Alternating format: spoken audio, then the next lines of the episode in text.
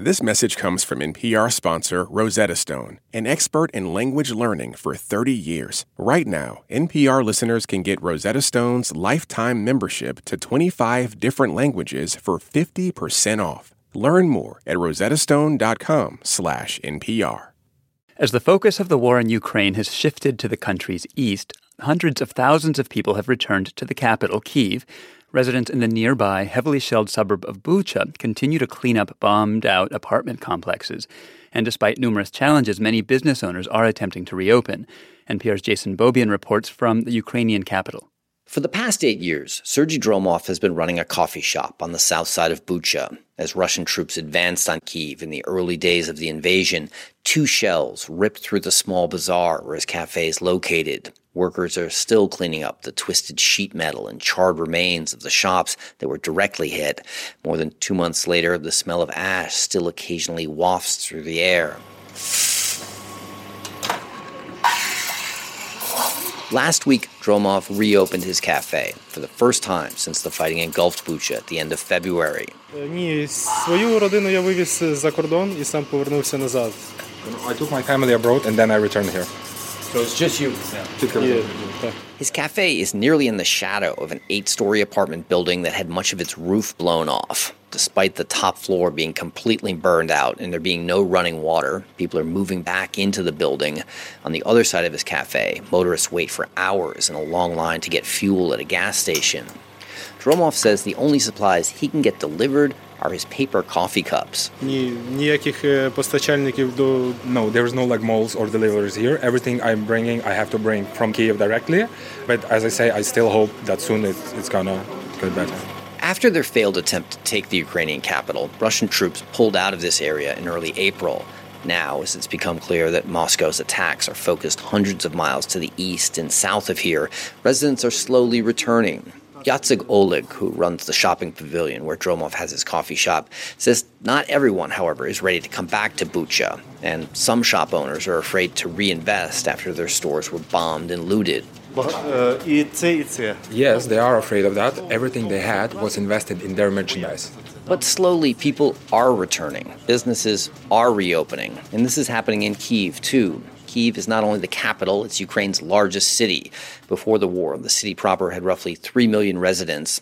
Gleb Vyshlinsky, the executive director of the Center for Economic Strategy, a nonpartisan think tank here in Kyiv, says cell phone location data shows that at one point in March, there was only a million people left in the city. Now it is closer to two or two point something million uh, people that are back in Kyiv.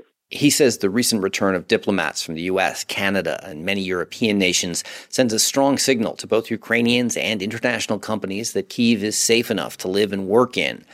But the city still faces huge challenges. The airports remain closed, as they are everywhere in the country. Buildings and bridges are destroyed. Drivers can only get three gallons of gas at a time. The subway transit system still isn't fully operational, and a 10 p.m. curfew forces restaurants to close early. The National Bank of Ukraine estimates the Russian invasion will cause the overall economy to contract by 30% this year. But Vyshlinsky says that contraction is going to be much more intense in the east. We are now in some transitory stage of the war. It looks like the first phase is over. In this next phase, he says, Kyiv and other parts of Ukraine where there isn't active fighting should be able to rebound quickly.